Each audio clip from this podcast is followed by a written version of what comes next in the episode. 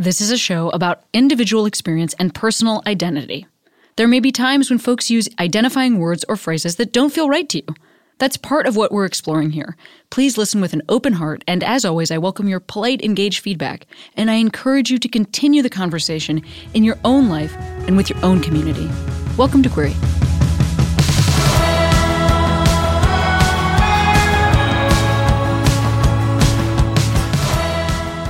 Hey Queeros, Cami here. This episode is with Scott Thompson, who is a member of the legendary sketch comedy group Kids in the Hall.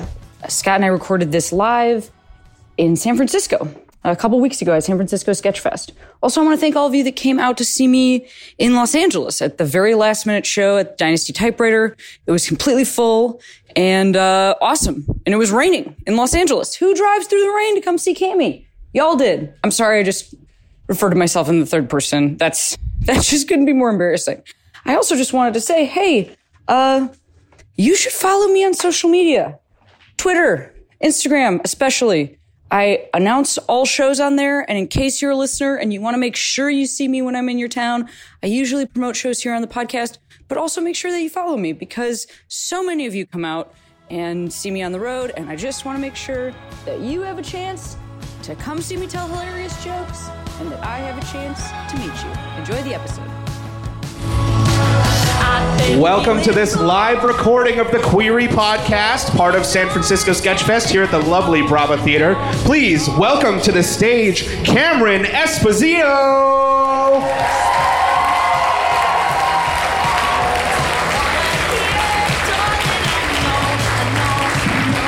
Hello, friends.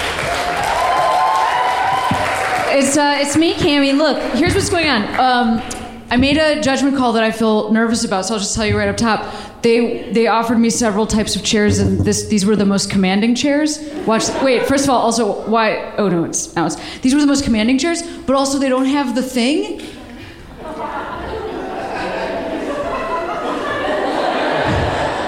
So like this is tough, you know, like gender wise, like I'm taking a real risk because you know, I always like my gender is um wants the foot thing to be there. well now I just have kicking legs. Like a tiny a baby. Um, I wanted to I wanted to tell you first of all, thank you so much for being here. Who was here the last time I did who came to see me the last time I did stand up in San Francisco? So that like two months ago, and so I really appreciate that you love me enough to come back. Thank you for being here twice. I really appreciate that. I also want to say you're very lucky uh, because we've only done a live episode of Queery um, in London, in New York, in Vancouver, and then here. This is only the fourth place we've ever done it, so we're super happy to do it. And then also, um, I seem to have accidentally tricked my guest into being a part of this podcast because he is a super nice person. We just met downstairs and like immediately hit it off, loved each other, had to move to separate rooms so that we stopped talking and saved things to talk about on stage. Um, but then he was right before we walked up up on stage, just like, and how many guests are on the show? And I was like, you. and he was like, and how long is it? And I was like, 60 minutes. Like, we're gonna have a 60 minute conversation. so, not only have I um, watched this person's work for a very long time and um, am just like a huge fan of his. Uh, also, he's very kind, and also I have tricked him.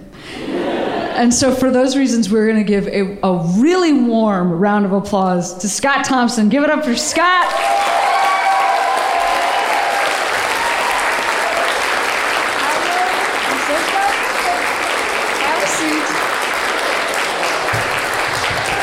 A real conversation. Yeah, I know. I, that's what I said. I said it's a real conversation. scary. It is scary. It's intense. I was saying at 45 minutes, we I'm start gonna- to get real. I think I'm gonna hold this. I'm afraid of that. Um, I think I'm gonna hold this because it just feels hard to me. But you can do what you need to do. I'll put it I over just, here. Yes. It'll be like some sort of like a, a robot guarding me. That's right. My spider robot. Um, Scott, something that, first of all, you got a, a round of applause, and everybody here already knows this because you're live and in person. Something I always do on the podcast is I have folks inter. I know. It's awful. I'm sure I'm not the only. This is the. I'm not the first person that's done this. No, I literally, it's, There's it's, nowhere to push your it's terrible. feet. That's how I open the I'm show. like a parrot holding myself It's by my, by my claws. I know. I've decided to loop my leg behind Where's my perch? and see if that looks There's good. no perch. A 60 minute conversation with no perch. I really have. Cameron, I'm falling. I've really put you in a terrible spot here. I don't even know what to say about it. Everybody. Do you want It turns us all into children. It is rocking so much. Look at I'm worried for your safety just a little. I feel like that there, you know, that, that uh, Edith Ann character Yes. from Lily Tomlin. And that's the truth. Well, Look, look, it up. I just don't know what to say. How are we? Are we going to be able to pull this off? No, no, I'm good. To get additional. You, don't you think it'd be great if I topple to the floor during this? but all they're gonna hear is the squeaking. It is so bad. Look at it. Is yours like that?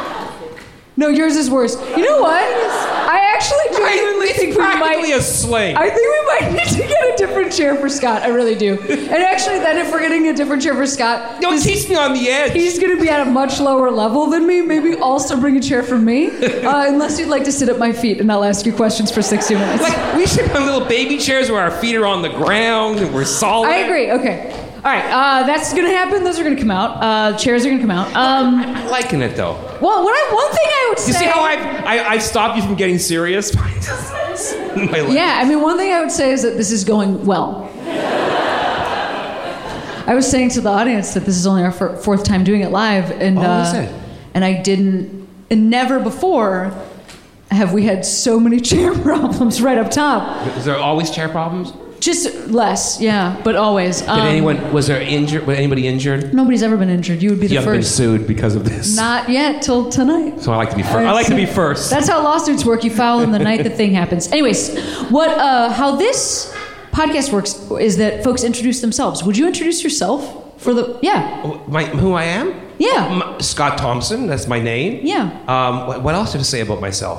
Um, I don't know. It's like I'm, I'm sometimes interested to hear what people would say if they introduce I, themselves. I think I, I'm known as a kid in the hall. I think that's what I'll. No matter what I do, I'll always be known as a kid in the hall, and I'm fine with that because Yeah. it's it's they're my brothers, and uh, it's it's half my life almost, you know, and uh, I, I've been with them as long as I was with my real brothers, and, uh, you know. oh, there a was- chair's coming out. Oh, really? Look at Oh, me. wait, no, but- what a diva. I actually think we might need the chairs where we can put our feet on the ground. Yeah. We are. No, this is much better. This is definitely the chair that I want. The radio audience should know that I have no back. It has literally become Circus of the Stars. I feel like Pink. I feel like Pink. I'm the MTV Awards. Look at me. Well, This well, is we're doing a great job. how job. do you deconstruct a podcast? There we go. what you know? What's gonna? You know what? All this uh, these gonna wrap it visual. No, I don't mind. I'll take care of this. Let's get this. Let's get this, this chair out of the way here. Yeah, that's good. Thanks. Yeah, yeah. Keep doing a good job. Well, you know, I'll say this much: that that uh, That's so much better. 20 minutes of uh, visual chair antics is going to be great for the pop. People say visual visual humor for uh, an audio um, presentation. uh, Scott, Now I, he's looming over me. my my skinny robot guardian. um, how do we feel about just starting over as if this is the beginning of the thing? Sure. My name is Scott Thompson. Scott Thompson. I, I'm, uh, I'm one of the kids in the hall, and I'm a, you know, I'm an actor and stuff.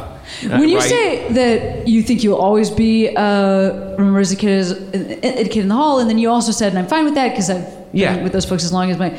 Um, I think I the one thing that I will say is, uh, you know, when you're a stand-up comic, Yep. you are making your name for yourself. yeah, Um, but I, I uh, started having a comedy partner a couple years ago, um, and when that started I heard about that. yeah, yeah, when that started happening, it was a weird situation because I constantly got asked about uh, them than their comedy, like just as much as my own in interviews and Yeah. and um, but then also it's weird how much it carries over like into your personal life and stuff Oh, too.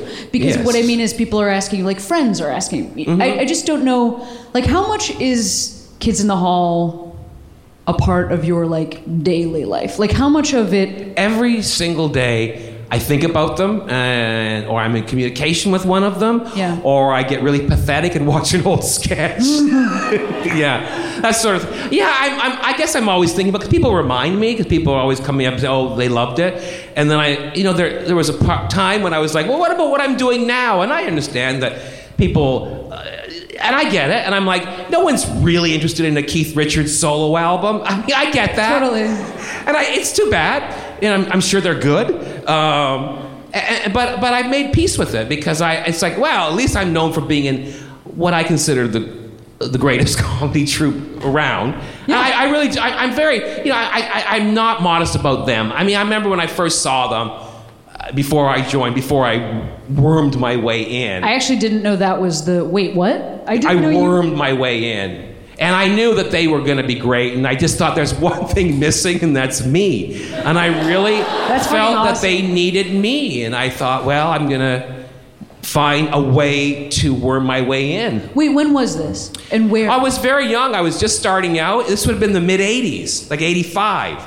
And uh, I was an actor, like a regular actor. I went to acting school. I was going to be a serious actor. I was going to do Shakespeare and be serious. And then I was going to be funny on talk shows. That was my goal. I didn't care. Stand up was not an option. Like, if I was a young kid today, like a young gay kid today, I think I would have definitely gone to stand up. But it wasn't really an option for my generation, especially for men, especially in the 80s. It was, wasn't possible to be openly gay. It's still barely possible, especially for gay males. And, and uh, I, uh, I, I had tried stand up, but the abuse was so awful from the comedians, from the audience. I thought, I can't handle this. And then one day I went to a midnight show with a friend, and um, it was the Kids in the Hall. There were eight of them at the time. And uh, when I joined, three quit. that's another story. But I remember thinking when I saw them, like, oh, that's my future. Like, that doesn't happen very much in your life where you just go, you see something, you go, that's my future. I actually, I totally know the experience that you're talking about. and I, I, that, yeah. I said to my friend, I'm going to be in that group. And she goes, You don't even know them. And I'm like, It doesn't matter.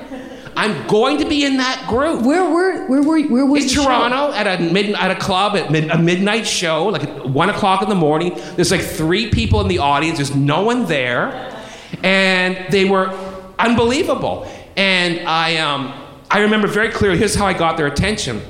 They had they had uh, taped donuts under the seat, right, for a bit later on. And I guess I found the donut. I thought, oh, this is for a bit. And I thought, I'm going to ruin their bit. So I grabbed all the donuts that I could find, and then I just pelted them with them. And I kind of ruined the show. And they were like, this is what we needed. Yes, we missed this. They didn't even know it. Like, after the show, I remember Bruce coming up to me and saying, Are you the asshole that threw donuts at us? And I went, Yeah. Like, I was proud. Wait, and then what, I just what knew. happened next to bridge I know. the gap between that moment Well, and here's what happened Okay. next. So then they were like, this guy's an asshole. But I didn't care. I, I knew it was going to work out. And then they saw me perform, one of the marks saw me perform at Theater Sports. And I had a, uh, an improv team called the Love Cats. And we were infamous for not being good, but for dressing ridiculously. I used to wear pearls all the time. So I would wear like overalls that were cut to here with no underwear, pearls, and cigarettes, you know, cigarette butts clipped to my ear. I was just a, I was a kind of like a, a punk, but like a, a, a gay punk in the 80s. It was not even supposed to exist. And um, this is it, it, it wasn't, it just was not a thing. And uh, we did a, I was doing an improv. It's a ridiculous story. Like you're going, none of this should work, but it all worked. And I was doing an improv, and there was a, a toilet, and I don't know why, but I reached into the mime toilet, pulled out a mimed turd, and did a Hamlet kind of soliloquy to it. And that was it. They were like, We need you. You're the missing link. And that was it. And then they kept, and then they asked me to do some shows with them. And I came along with a bag of wigs and dresses. And that was it. They were like, we need this. And then we started performing. That we, started really getting to playing women, etc. And um, after about six months of performing with them, they decided to make me permanent. And by then, the other three had quit. And I knew that I had to basically lock the door and swallow the key. So you go from a situation. I want to ask more about Like the, someone tonight could do that to me. Like, I can't believe none of you are throwing things at us. I think that that I think what you've just insinuated is that we are a sketch group. Yeah, yeah. The two of people us. should be throwing things. That's how you Um, get into show business, people. In Canada, at least. but I think listen, here it's plastic surgery, but But I, that was it for me because the kids in the hall were perfect for me because I was like, oh, I can play characters. I can hide behind my characters. well, so I was going to ask some about that, and I was also going to ask like what they. So they're meeting you. They think you're brilliant because of this No. amazing two Oh, no. soliloquy. No, they didn't think that. They Okay. thought I was crazy and wild, and they, but they were prejudiced towards me most not because I was gay, a little bit, but mostly because I was an actor. They hated that. Oh my god, that's They funny. hated actors. I can see that. Yeah. Yeah, you, get that. Yeah, yeah. We all get that, people. Yeah, don't we? sure. We all get that. We all hate actors. We all do. But I'm imagining you. You're saying this is like '85 or whatever. I mean, Yeah. did- it's Did not they- a good time for gay men. I was gonna say, Oh, did the other dudes in the like, do they know gay people before they meeting No, you? no, God, no. No one did. And were and you're were you you're fully out? You And I was the- uh, you're was like fully out. You're like, look how low the cut on the side of my overalls is. Yeah, like I, I, at the time, nobody was out in, in, in show business at all. And to be a gay man was to be basically an hour away from being beaten up. Yeah. Or and, and everything was about AIDS, everything. Um, and, and I just there was no. I just for them they were like they saved my life. I went, oh, that's a place I can hide until the storm passes. In a way. And, and it took a, that storm lasted a hell of a long time. Right. I mean, I.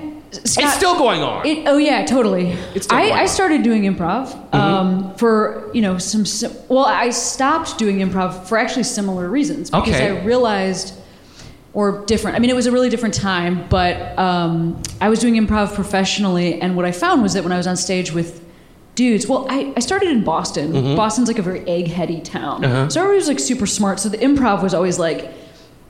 Like Keats inspired, yeah, exactly. yeah, It's- yeah. It was like ridiculous. Yeah. Uh, the so no Kardashian sets. yeah, exactly. So and also like not very not super not hypersexualized because everybody was Oh. trying to show how smart they were as Oh. opposed to like how big their uh, stage dick was. Right. And so um, people were trying to show how smart they were. I kind of felt like I was taken seriously there. Then I went- when I moved to Chicago, which is where I'm from, I moved back there to like further my study and improv, and I felt like I finally got like my my first like real taste of not brainy Boston improv, but Uh-huh. like what improv really was. Yeah. And I mean, there wasn't a single scene. It would be like, I'm, I'm like a nun. I'm your mom. I'm a panda bear. Whatever it is. Mm-hmm. Right. Like I'm. Every single scene ends with my scene partner requesting a blowjob. Like. Right. And then I'm also just like, we're on stage. Like, how interesting do you think this is as a suggestion? Like. Right. really tell me what you think, scene partner. Mm-hmm. Now we will do on stage. Since what you've asked me to Right. do is give you a blowjob. Do you like? I mean, I guess take your actual pants off. You I have think what say you want yes. is for me to actually give you a blowjob. I'd have watched that. yeah, I mean, I've seen that too. But I, I just felt like um, I felt like everything was sexualized in a way where uh, like nobody was seeing anything that I was doing. Right. And I was like super gay, and I didn't feel like Were you out? I was out. I came out in college. Yeah. Um, it was hard though. I wasn't like an easy road, and for me, improv also helped because Right. I didn't have to talk about it. You see, I found with, with the improv, with us, because I was an openly gay guy in, in a time when that didn't really exist, anytime I did anything remotely gay, anytime that they would, they would zero me and, and stop the, the, the sketch. And the kids in the hall um, were furious. That made them, that infuriated them. Wow. Not because they weren't gay guys, but they were infuriated because they were like, well, why can't he do that? We can and he can't. So, and, and they had been, do, they were always playing with being gay. They were always kissing each other and making out with each other in a form of like, it was punk. Like for two guys to make out of those days was like really subversive. It was. And, and for me, it was my life.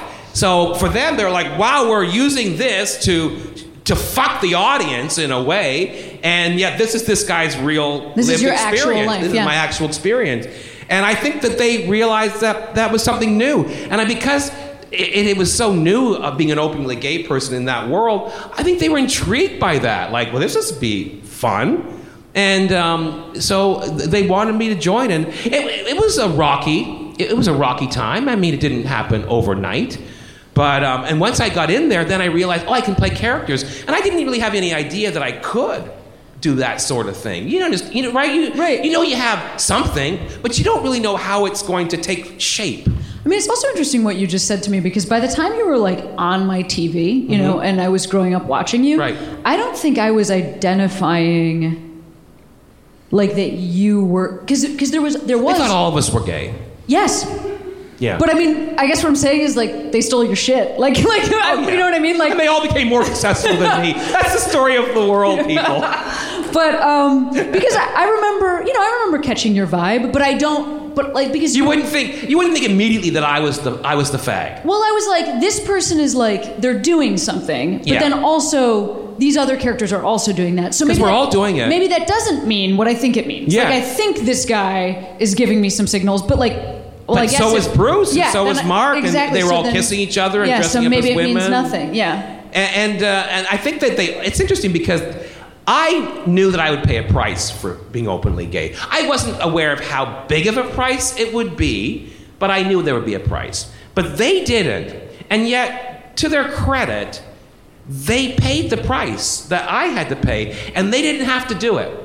And for that, I'll always love them. Wow. You know, like their careers, I think, were, were held back because of the same thing that held me back. But in many ways, that's so, it's not okay, but I understood it. But they didn't understand That's that. really interesting. I, And I, I'm so proud of them for that. Wow, like, I never I love them for that. that. Like, oh, they took a hit from me wow. you know and, and I'm, I'm very proud of that and i've waited for a long time to think oh eventually the world will kind of figure it out and, and, and they are. And i'm very hopeful. Like I'm, I'm, ve- I'm very optimistic. I might be the only comedian in this country that's optimistic but i really am.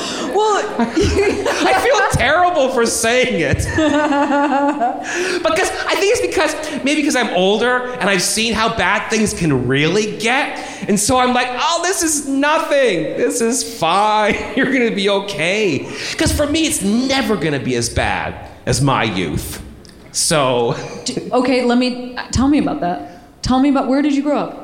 well i grew up in, in, a, in a town called brampton which is north of toronto i have four brothers so i grew up in a, in a, in a, a petri dish of toxic masculinity Which is why, even though I know it's hurt me, I'm still turned on by it. Sure, yeah. Like, I can't help it, people.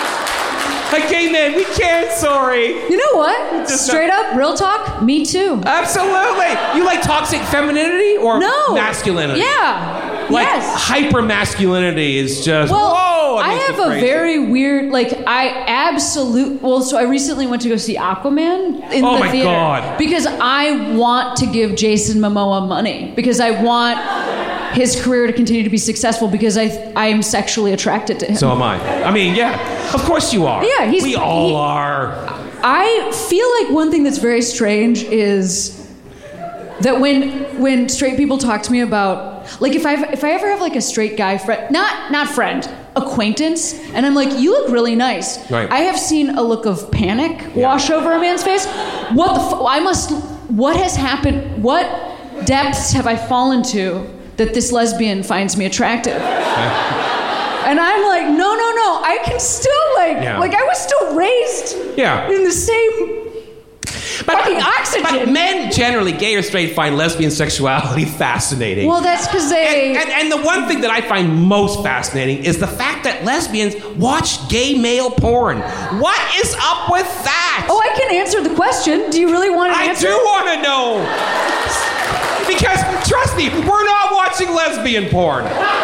Well, we aren't either. We're not. What? You aren't either. Who's watching lesbian porn? Straight cisgender men. No, straight cisgender men are watching lesbian porn. Um, I mean, here's the thing. I think like okay, so there's like there's like dyke porn. That's like a totally different. Yeah. Or like you know like um some like really interesting you know, but that actually kind of doesn't. I have to say, Doesn't do it for you. It doesn't. If if everybody's like really um.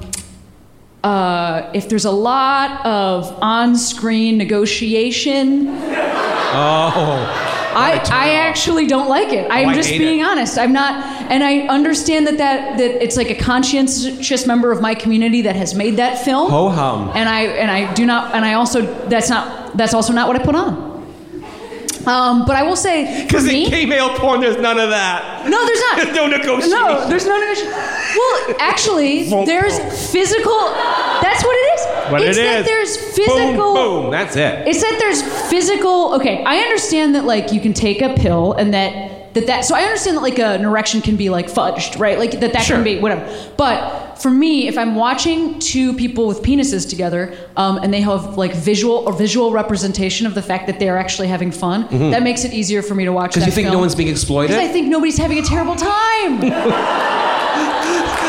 That's lesbian sexuality. well, it's like, oh my god, is everybody okay? Like, I don't need to hear them say it, but I don't. But I don't, I don't mind seeing it. Well, here's gay male sexuality. We don't care. Yeah, I mean, I get it. Yeah. We don't care. Also, I have to say, I, I sometimes I, I can't always watch um, I can't always watch women in like uh, in porn because I just I again You're thinking like, about their bad childhoods? I'm just thinking about everything that's happening to them. I don't mean like on camera because some of it could be fun. Like maybe Sure. they're having an okay time. Of course, it could be fun. But- they're having sex. But the way that they're having sex, like I know I have that I have that anatomy. I know that that's not working for them. Right. I wouldn't know that. Yeah, and also like I just I think it it might even be um, you know me being aware of like patriarchy patriarchy in the world that we live in. I think for some reason I just assume that just, the men that are in porn have made more of a choice, but I don't know that that's always Yet, true. at the same time, aren't you thrilled that the men make far less? Absolutely. Doesn't that kind of take the Yeah. sting out of it? Also, also, I know there are uh, women in porn who have made a choice. So I don't mean to like take away agency. It's just that sometimes it's hard for me to like remember that as I'm watching it. Yeah. You know, it just seems like, oh god, But that is hard to explain. she needs a break. yeah. This is how Okay, you're back. Okay, wow, She needs a little break. yeah. Um, but But what about when women are together that are really enjoying it?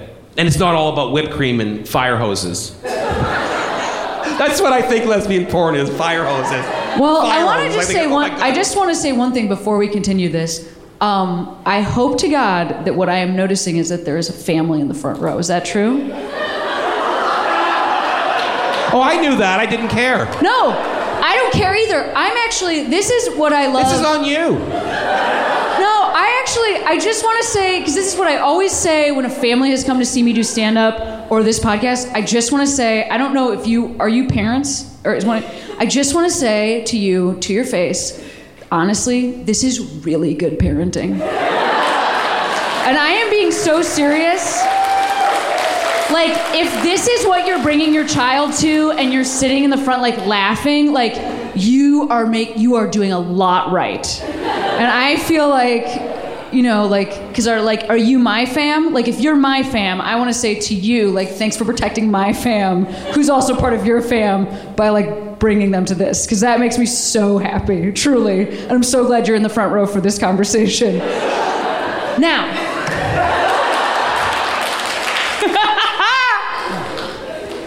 Oh, ditto. um, oh. How old are you? Oh, Yeah, that's what I thought. I don't know. I don't know if I'm happy that you're here or I'm so jealous of you. Actually, wait, this is a perfect segue because we were down. Well, yeah, to like talk young more. gay kids, I have a hard time. I'm so jealous of them. You said this to me downstairs, know. and then this is when we had to separate and go into separate Well, rooms. that's why I was afraid that I'd get into it because it would get real, and I hate that. No, you hate being real. I, I, I'm stage? allergic to like. It's um, pretty uncomfortable. I, I hate earnestness, and I I'm really Oh allergic to people being like earnest and, and pious. It makes me kind of ill. oh God, I don't know. I am. Um, I do. I I'm and a- I. I can be pretty earnest sometimes. I don't know if you just saw that ten minute diatribe. You do a little bit. You are a little earnest for there for that. Yeah. I know. Yeah. But you know, I, I, I think I'm, tr- I'm trying to get I'm trying to get come to grips with it. Like I'm trying to allow myself to be more serious because you're you're supposed to now, and. Uh, I don't know. Are you? You're supposed to know. Well, me. now you're supposed to have serious parts. Oh yeah, like you have to be on podcasts. Although I, I for don't- 60 minutes at a time. That's scary. But it's true, like I was saying earlier, like you know, I had a hard time. There was a period when, when I, I, I would look at, and I actually, I went back into therapy, and that was one of the reasons because I was so jealous of young people. Because I was like, man, their lives are so much different. They're so much easier, and I wish that could have been, you know, my life. And I wouldn't, because I felt I'm at an age now where I can kind of feel like uh, the chicken's coming home to roost. Do you know what I mean? Like I can kind of feel I guess the pain the- of, of, of the life that I've lived and the kind of path that my generation of gay men went through. And I've come to this conclusion that most gay men my age or around my age are really quite um, wounded. And I'm having a harder and harder time hiding the wounds. And uh, I, I have this, I I believe that most gay men our age, my age or younger, just a bit over, they, we all have PTSD. And I think it, it, I'm, I'm, I'm going to have to just deal with it. But I, I decided, I thought, because I was, I, I was talking about, I, had, I went to a therapist, and he was telling me about his son, who was like 15, like you, and, uh, and the kid was like doing drag. And I was thinking, well, when's it going to come to? And I kicked him out of the house. Yeah. And he was telling me about his kid wanted to do drag, and he, he'd come out at 15, and how proud he was of him. And I'm like, are you even speaking English? I didn't even know how, and I, it made me cry because I was so, I was happy for the kid, happy for, uh, you know, a healthy father-son relationship, which I've never, which I'll never have. And, but also the ugly part, I was, I was jealous and I was angry. And, and because I kind of felt like, oh God, I, I helped make this, build this building, and then I forgot to give myself a room. Fuck. You know what? I'm know? so sorry that earnestness like might feel uncomfortable, but I'm so glad you t- said that. I truly am because I also I, I think it's important for me to say it. It is important. It's also important for people to hear it. I mean, I will say right now in the last okay, it is 2018. What was like the biggest success for in queerness? Queer Eye. We are still fucking making people over. We're, like we're that literally is still our fairies fucking flitting job. around straight men. And by I- the way, I'm like, I honestly find it embarrassing. I, I'm, I, I do. I'm happy for the people on that show. Me I too, want them to have jobs. But me I too. also, But that's not why I'm here on this planet. I see that. Yes. I'm not here to make straight men presentable. no, I'm not.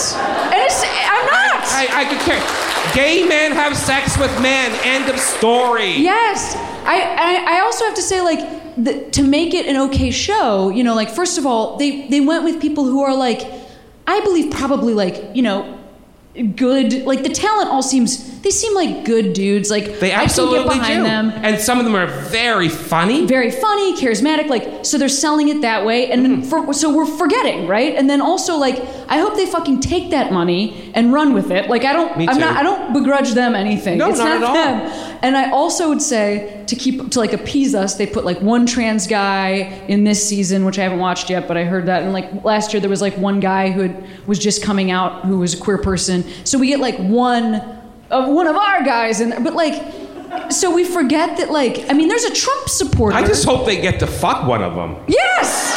like, Come Yeah. on, people. And don't That tell is- me it hasn't happened. Number one, it Don't has. tell me it hasn't happened. You are absolutely right. That is the only person that you should be putting that level of investment in terms of cooking. Yeah. And teaching them how to do their eyebrows is somebody that you are gonna. I want to see Queer Eye for the Rough Trade. That's Yes. what I want to see. Am I right, people? Yeah. I'll host that show. I mean, I'll like, host I the just, shit out of I it. just think it's it's. They are the stars of that show, and they are still assistants. You know, Yeah. they're still servants to some unnamed like straight man who's not even there. Like I get like to the guy that's on screen, but also mostly to the person at home that's like, I people- can stomach this person. People are still scared of gay men sexually, and still Yeah. afraid of gay male sexuality. If it's like we have to be, we have to be handmaidens to straight men or drag queens or whatever. You know what I mean? I'm not to, not to take away from any of those things, but they still do not want to see just a gay man yes. telling his life. They just don't. What and I think gay women have it easier in comedy. I think in a way. I mean, it's more acceptable. I think maybe because I mean, le- lesbians in comedy have always, in, since I first came out, there were even back then there were there were women coming. There was Sandra Bernhard, right, who was like my hero.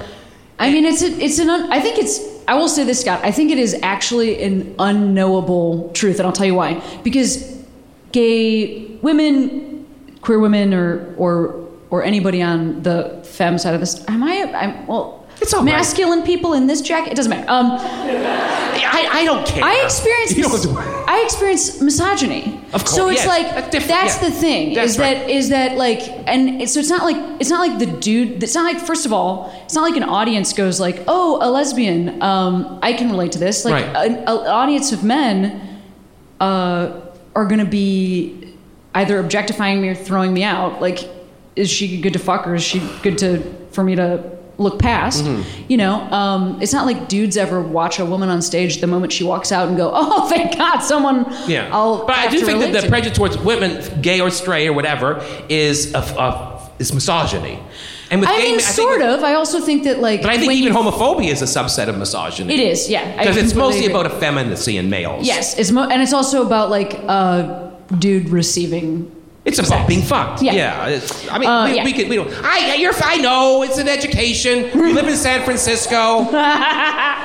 Yeah. No, of course. I just think it's. I think it's. I don't know. A woman gets on stage. If I get on stage and I actually talk about my sex life, the people in the audience that are um, objectifying the things that I'm saying, that's like maybe it's going better than if you were to be honest and talking about your so, sex life. yeah. But it's still gross. It's still not. It's still not No, no. I, yeah, I know. like the straight. The straight dude wins. Well, yeah. by such a degree that I feel like because I feel like I hear people say this a lot that it's easier for lesbians, but I think that there's a different thing going on that maybe yeah, but there's still see. never been an openly gay male um, star in comedy. I hear what you're saying. That's never happened. But is Ellen an openly lesbian? Lesbian? I mean, I Well, get that else? she is. Yeah. How open does she have to be? I mean, what Look else? at what Sarah Silverman can talk about on stage. Look at what um, Jerry Seinfeld. Look at what Chris Rock, Dave Chappelle can talk about on stage.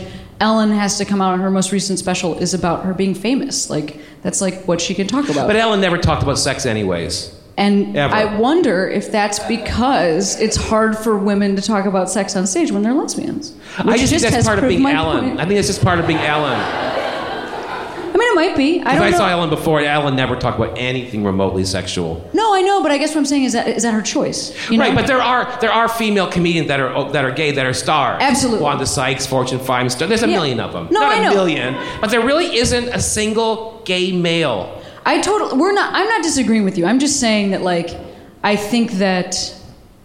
Well, first of all, I want that to happen. I want know, that. It'd be great. Yeah. It would be and I think it, I think that also the good news is is like I think I know the dudes who will get there. So do I. Yeah, I do too. And it's going to happen. It's inevitable. It's it's it's close. Yeah. It's very close. So. But um, I also know what it's like when I go out and tour, and Right. it's and it's like. I think that what we have to get past is it has to be a generation of people that are so interesting and imaginative Right. that they think that they could go watch a gay performer and relate to them. And I and I think that's just like where we have to get to as a culture. Yeah, for what- because for I- that I, I for know that to happen. with me up until very recently, when men, straight men, would tell me that they loved me, they would make it. They would always put a proviso, like you know, like they would separate from the group of guys they were with and go, "You're my favorite. Don't Right. tell anyone." Right. That sort of thing, or like, "I know I'm not supposed to like you." That sort of thing. It was like a dirty, dark secret Wow. because a straight man to have me as their favorite kid in the hall immediately went, "Well, you must be gay." Because how else could you like this guy as much? I mean, I number one, I absolutely is that ha- like is that happening today? Like that's happening today, right? It still happens. Yeah, absolutely. Because yeah, I, I still think in 2019, I still think uh, gay men do to be a gay man is still tough, and no male wants to be that. I mean, and I think it's tough to be gay, female or male, and uh, I, I think it's it's still very tough. And uh, but it's young people. There, there, there, there's a sea change happening with them. Like I I don't even know if I can if I'm equipped to, to handle it. It, uh, but they really are. They do seem different, yeah. and they don't seem to have. They don't seem to. They don't seem. To, they don't have the need to hide it, because even if a, their buddy said, "Well, you want to have sex with them," and then he would go, "Yeah, maybe," And I don't think that would lead to a beating. Whereas my generation, that would inevitably lead to something ugly.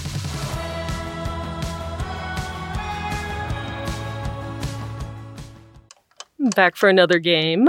You know it. What's going on? Just one more week till Max Fun Drive. Hard to believe. It's been a heck of a year since the last one. We're now a worker owned co op. We raised $50,000 for charity last year. And we've added a bunch of awesome new shows. But do you think we're ready to do it again? Absolutely.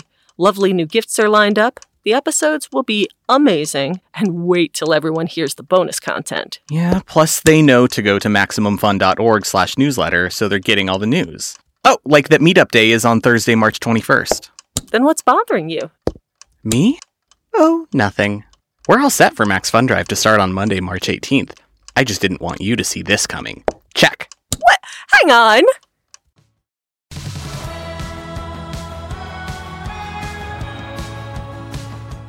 Actually, this is because the next thing I was gonna ask you is like, who are you? Who are you like dating or sleeping with? Like, Oh. in like, Is that- how are you finding those people? I'm not. No, no, not now. I said who were. What I mean is this. Oh, back then? Like so you like let's say you get the show Yeah. like you get you know you're on TV I get back on TV are- again? no no no this is the past Oh.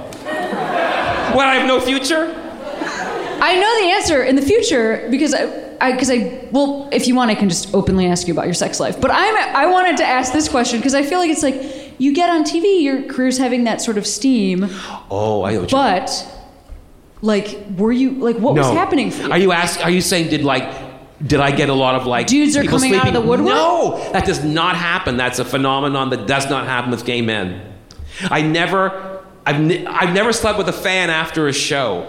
Is that what you're I, asking? ho- I also have never slept with a fan but they don't like, like groupies for male straight guys. I know a lot of guys that would go into comedy, and they wouldn't go into comedy for the women, but women they love a funny man. They love a funny man, like really crazy. Even not attractive man. They don't even have to be attractive. Lesbians are mysterious. Straight people are really mysterious. They can be ugly as shit, but they're funny. It turns women on. And males are different. And like, if I'm funny, the guy's like, well, I'm funny too. And I think gay men have it in spades. They're like, well, I'm a star. I think all gay men think they're stars. so your prospective suitors are like offended they're offended. dare you How dare you go on stage and be funny? I said something crazy the other day in a sarcastic accent. I made a double entendre. Do you know what I mean? And so Yeah. never. And this is funny. I lied. I, I, I was a little disingenuous. I said that I never slept with a fan after a show. I did once. A woman. Yay! the only time I've ever been picked up by a fan was a woman. What, what, number Ten one. years ago. Ten years ago. Can you this believe is fucking it? fresh dirt. I, I, I, I re-heterosexualized myself for it. It was her boyfriend helped a lot. I have Yeah, to say. yeah, yeah, yeah. Cameron, I'm not saying I'm not saying there wasn't a reach around or two. But yeah, I got seduced by a couple years ago. Oh my god, was and it, it was fun? so much fun. I'm really glad to hear that. Was it once? Just the once. It was a, a young couple, and I remember very. It was in Calgary, which is even the best. to have- Incredible. to, to like take a straight cowboy's virginity in Calgary is really exciting. Do you know what I mean? That's wrong on so many levels.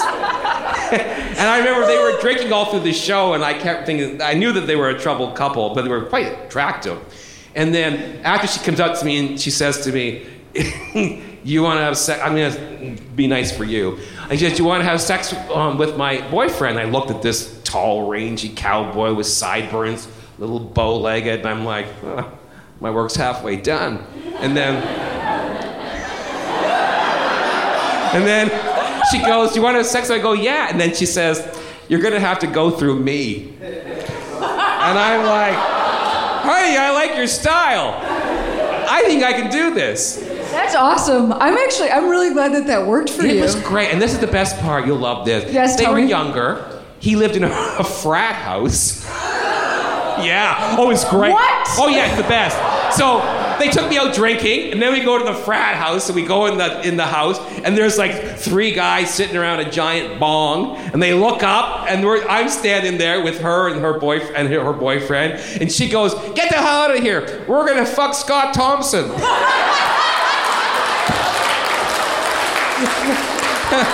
And the two guys, the, the bong guys, are like, "Whoa, this is really good weed, dude." And then, so then we get rid of them, and then, so good. And This is the a best story. And then what happens is she's so this is the three of us. It's just, what do you want them to do? Oh, everything. And she goes, I go, I like them to dance for me. Yeah, and she goes, okay, I want music. And I thought this is the chance. I go, Led Zeppelin. Yeah. Oh man, you haven't lived until you see like a dorky white guy taking his clothes off to when the levee breaks. Just, just so hot. It was so, and it was. This is you got. Can you cl- close your ears? This part. This is this is really filthy. And at the very end, right? We we'd all had sex, right? We'd done everything, and then the two of us, me and the guy, we came together, right? Right. on her belly. And then we all looked at each other and we just burst out laughing because it was the most ridiculous evening. Like I'm like, I'm with a woman. They're like, where was Scott Thompson? What a great night. And we slept the night. We spent the night together. It was Oh my just, God. Yeah. you know what? What am I? Yeah, just you know, I got nothing left to prove. Like, my gay cred is there. You know what I mean? My cred, my god, that's a beautiful story. I really love that story. and, and it was really. I'm also so I'm so glad it was fun because there's Fun. there's a world where that story gets sorted. is very not fun. Yeah. It could start immediately, you know. It could have. It could. It also could have. Yeah. It was Get fun. out of here. We're gonna fuck Scott Thompson. Yeah. That you know, even that. No. The only way the story could better could have been better is if they said. Us, So are we. Us too. Yeah. That's too. Oh, you're right. That would have been amazing. Um, no, that's that's.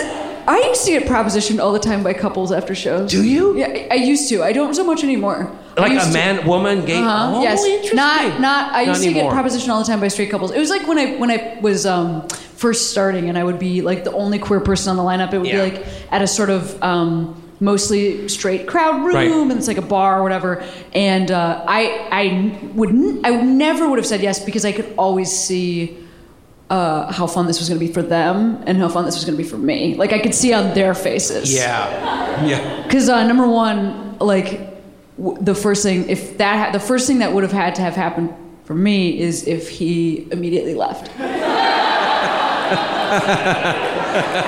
but then also, yeah, I don't know. I think I think if you're well, Did fir- you ever do it? no, I never did. Because also the other thing is like if you're a woman, I li- literally it's like not always safe. Like that's the other thing when when dudes get to like travel around, do stand up, Yeah. and like go home with people. Yeah. I'm like, I will be going back to my hotel room, and I won't tell you which hotel it is, nor Yeah. the room number. Yeah. Because I don't want to be uh, murdered. Um, but no, I never did it, and I I also think it's because like for me, uh, it's not that I would never. It's not that I'm. I would. I would never be with a straight cis opposite sex couple. It's not even like I, I'm not even saying Did you I- ever in your life? It's not even like I'm saying I would never with a guy. I just would never with a couple because I know what that would be like for him, I see. and I would be. I would. you don't want to be in the middle of that drama? Is that what you? You what? What? That would make me furious Why? because it's like a dream for this guy. Like You fuck you, you have everything. You know, You don't want to make someone happy? not him. But what if it's Do you like how I'm pointing at this couple that's standing in front of me, propositioning me? They're not here. They're not here. Um, no, I feel like I like I would be like I'm not saying that there would never be a guy in my future, Right. Ever, because I just think I- we're all on like a spectrum. Literally, who fucking knows? But Yeah, I just I think agree. that it would never be that couple. That couple, No, okay. Never, ever, ever, never. But I'm glad because see, for you, it's like there's so much um.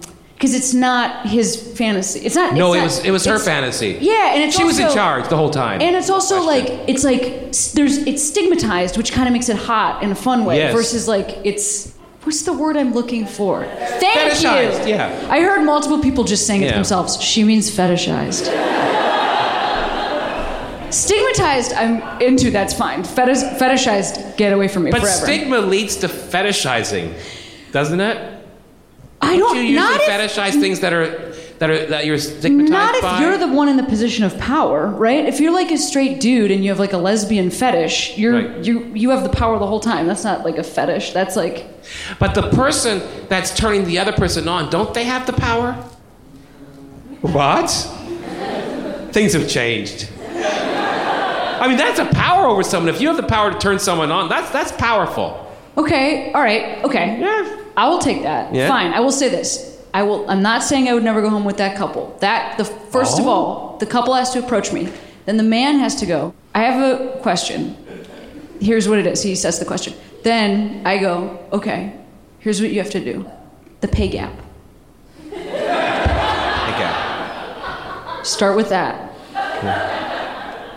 But that turn and you then on? and then and then I'll yes. I do. they never discuss that in gay porn. I know this is what it's like being a woman. It's No terrible. one discusses the pay gap. Well, Scott, I feel like first of all, we've had an amazing conversation so far. I also there's all these wonderful people here, and I want to give people an opportunity to ask some questions. So I'm just looking at the time right now. How much time do we have? We probably have like 20 minutes right Oh, now okay. for some questions. Um, so I would love if folks we have uh, roving people with microphones. If you wanna, um, that feels like that feels like maybe can we can we make the yeah? You're very good looking. It just it felt too harsh on you. Like you were all like, why is this happening? It's like when you look at their phone in the middle of the night. Anyway, um, yeah. If you raise your hand, somebody's gonna come to you. I think I see. Is there who has a question? Does anybody have a question? Cameron, they're going to ask about our hair because God, we're we've got some pretty good hair. Yeah, we do have don't good hair. Good Yeah. hair. You got- Yeah. Good. God, you have good hair. really nice. Your hair is great, Cameron. Thank Um, you. Uh, Scott, uh, first of all, this part isn't a question. You're the first gay man I ever saw on television who I deeply admired. Thank you for that. Awesome. And then, Fuck yeah. second of all, how how old were you when you came out, and what was your coming out process like with your Oh. with your social or your family? Like, what age was that, and did people know in school and that kind of stuff? No, I came out. I came out when I was uh, older. Uh, I was about 24. Uh, I went to school for theater. Imagine I, I went to theater school and I stayed in the closet. That's how different things were. Can you imagine? In an acting class, staying in the closet. I mean, I, at the beginning, I started saying I was bisexual, but I had a girlfriend actually in, in my first couple of years, and then uh, I just didn't. I thought, oh God, I just couldn't admit it. So I did. I came out late. I, I was like 24, and uh, I, I told my parents, and they they disowned me um, for like six months. I mean, my parents said, "You're no longer my." My father was, "You're no longer our son." That kind of ridiculous drama. But it was a very different time, and it was very par for the course. And it was a very it was a very ugly coming out. It took a while. And uh, eventually, my parents came around, and it, but it took a while. And then I came out on television, and that was another difficult thing for them. But to their credit, they've rolled with the punches all through their lives, and they didn't expect any of this. And I'm very grateful to them for that. But it was a long journey, and it was difficult. But coming out on television, for me, it was so different. I had the feeling that in the 80s, when I first came, I came out, and then AIDS hit. So I was like so cursed. Like I just started having sex. I could just accept myself, and people started dropping like flies. And I'm like, what? This is awful. And I kind of felt like, well, I've got nothing to lose. I'm most likely not going to survive. So why the hell not? And let's. I knew no one had ever really done it that way, and I thought I like to be first, even though there's no money in it. But I just thought I'm just gonna see what it's like, and I just j- j- jump off that cliff, and it it's been quite an exciting fall.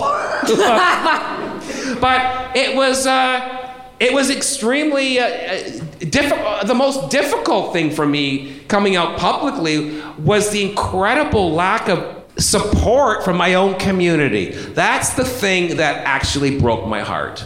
That's is, that is the thing I never expected. I did not expect that, and that took a long time to get over. Wait, when you say your own community, you Like mean the gay community. and you didn't feel like you had support when you came out? No, I, I still don't. But I can now say it, I hope, without bitterness. Because I think that there was a period in my life when I was quite twisted by it. bit- Wait, tell me bitter. more about what you mean by that. Like, No one paid any attention. I came out on television and nobody even wrote about it. wow. Like eh, they still haven't. Wow. I mean, no one paid any. And the moment I did, I kind of, they kind of, I think a lot of the, the mandarins that control the gates of power in the in the queer community, they they saw me as someone who wasn't an ally because I was spilling secrets that I should have kept to myself. And things were so polarized back in those days that it was considered more important to put you had to always put forward the the right face the positive face. And gay people, especially gay men, could never be looked at badly because that would give the, the world ammunition to hurt us further. Sure. And I'm an artist, and, and artists don't do that. You turn over the rock, and what's under the rock, you look at. And so I decided to take that route, hmm. which is a tough route.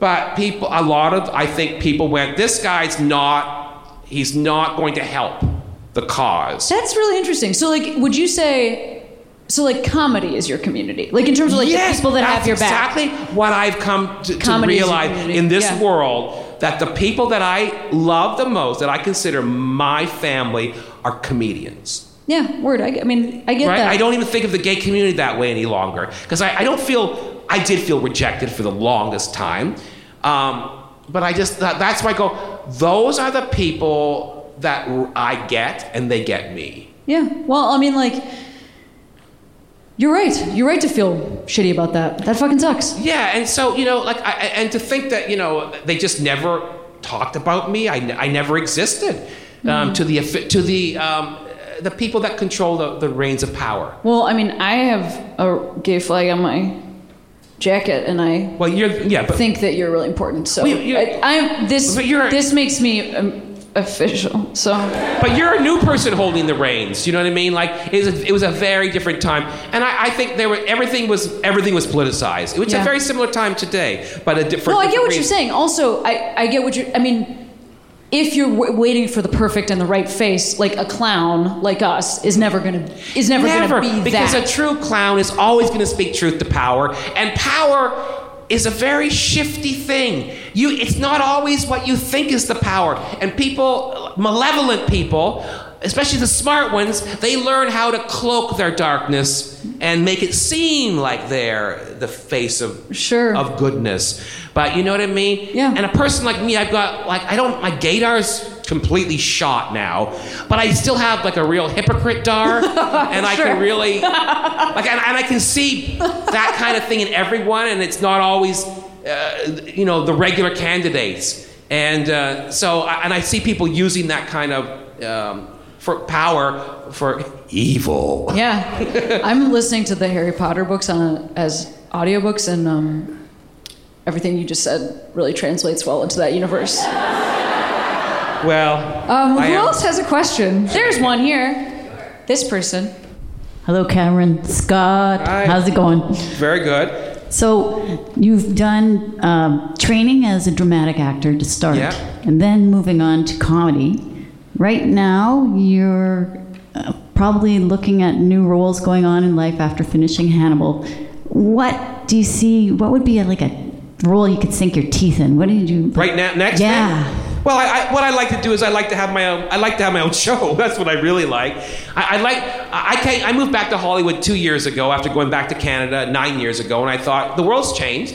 Uh, I'm gonna make take another crack at it because I love this country and I love show business, and you guys do it so well, and uh, Canada does not, and uh, at all.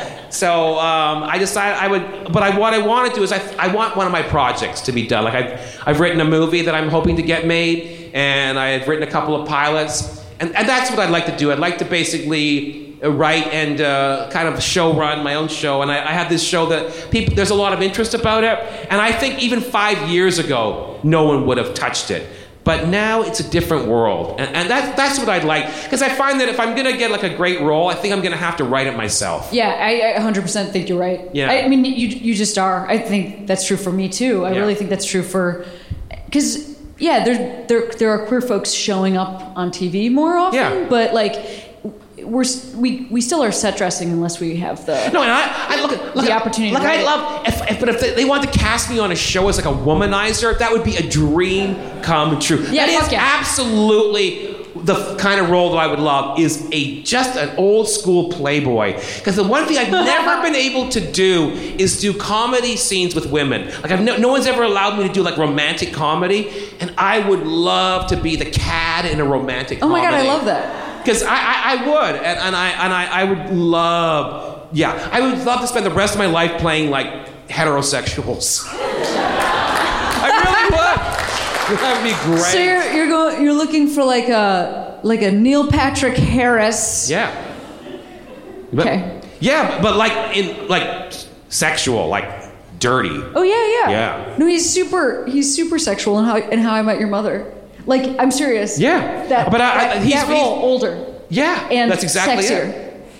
That would be cool. I'd love that. I just love to do romantic comedy with women. I hope that I hope that happens for you. Oh, I just- would love I would love to watch that. That sounds great. Yeah, that would be Who great. else has a Who has a question? Yeah. Sorry, I don't want to make you end on sort of a bummer note, but Oh no. you um, you talked about how you felt like your coming out um, sort of held you back career wise, and I was I was wondering if you could talk a little bit more about that, like um, in in a bit more detail. Well, I, I I think that they just would not like. At the time when I finished the Kids in the Hall, we were like we were big, and everybody else was getting kind of opportunities that I.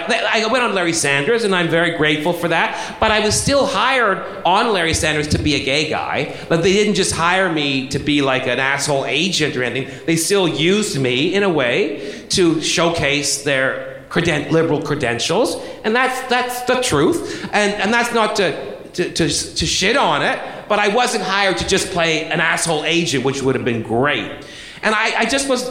I, I, there was a lot of movies that I was up for, but when it came right down to the, you know, the, the actual casting, it never went to me. And these were some very big roles, like very big gay roles, but they would never give a gay role to a gay man an openly gay man. And now we're in a, in a complete bizarro world where now only you're only supposed to play whatever lane you're in, which I'm completely against as well, because that's not what I was fighting for. I wasn't fighting for a world where you only play the person that you are. That's silly.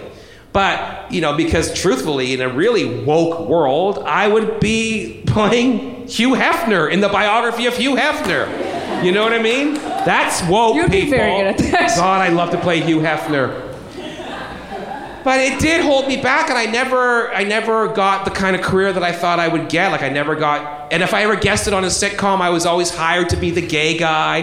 And, and gay roles up until very recently were always written with what i was saying before with a political bent. They were always written to showcase the best side of homosexuals rather than the dark side. And a comedian's not interested in that. They want the dark side.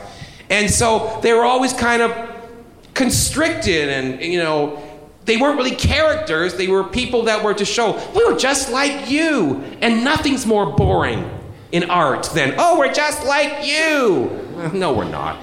And um, never have been never will. Good luck with that. And, and uh, so I, I, just didn't you know like i just never got that. And I, I was and that's why you know i developed as a stand-up and all that so i had to. But you know now i think it's different. Now i feel like ah i'm too old now for it. Well, I mean, I, I do think it's it is interesting, right? Because I, I love what you said about the gay men couldn't play gay roles. If we even just think about and there's like the, arti- the articles, you know, that are written or like the PR press push that was for, I mean, still for films now. It's Yeah. like we can't believe this actor took on this challenge of playing this this person from a marginalized community, and like maybe we can all play across lanes once we stop writing those articles. Right. Like if we get to the point where that those are not articles that we're writing, like. Maybe then. Until then, like I kind of think queer people should have queer roles because otherwise, like but literally, then I that won't- means i won't be able to play straight roles no, I get it, but Yeah, also look at I my haircut. that. Nobody's hiring me to play a straight role, so I this is my I would. stance. Well, I don't even. Uh, I don't know if that. I feel like I actually feel like lived experience is important. I, to make our to make our. The imagination is more important Oh my God! I love disagreeing with you. Also, because I'll tell you why. do. because we're in a room right now in San Francisco where one person has clapped for multiple statements that we've made. There have been multiple statements where just one person was like, "That's it. That's it for me. The show's over, right?" No. Um, anyway, Scott, uh, we could keep. I could keep talking to you This for a really fun. long time. Yeah, this has been really fun. I like. I hope. I hope you actually had a really good time. I had like a great I did, time. and I think we really solved the chair problem. we did. We solved it. More importantly, Before I send you uh, backstage and back into your life, I just want to ask you the question I ask everybody who's on the show, which is to shout out a queero, which Oh. is like a person or could be a place or thing that made you feel confident Right. being who you are. right now, a person right now, I would have to. I, I'm going to give a shout to Dan Levy. Yeah. The, the the creator of Schitt's Creek. That is the funniest show on television, and I, I I'm so proud of that guy. Even though I have no right to be, but. He's making, he's spearheading the funniest show to come out of Canada in the many, many years, and giving, and and and also the the gay storyline, the way he's taking it is beautiful, and it's the way I always hoped it would eventually be. And he's doing it without any fuss or drama, and he's it's it's it's a beautiful thing to see. It, that that's my hero right Yeah, now. that's awesome. Well, one more time for Scott Thompson. And thank you so much. I'm Cameron. Have a great rest of your night. Thank you very much.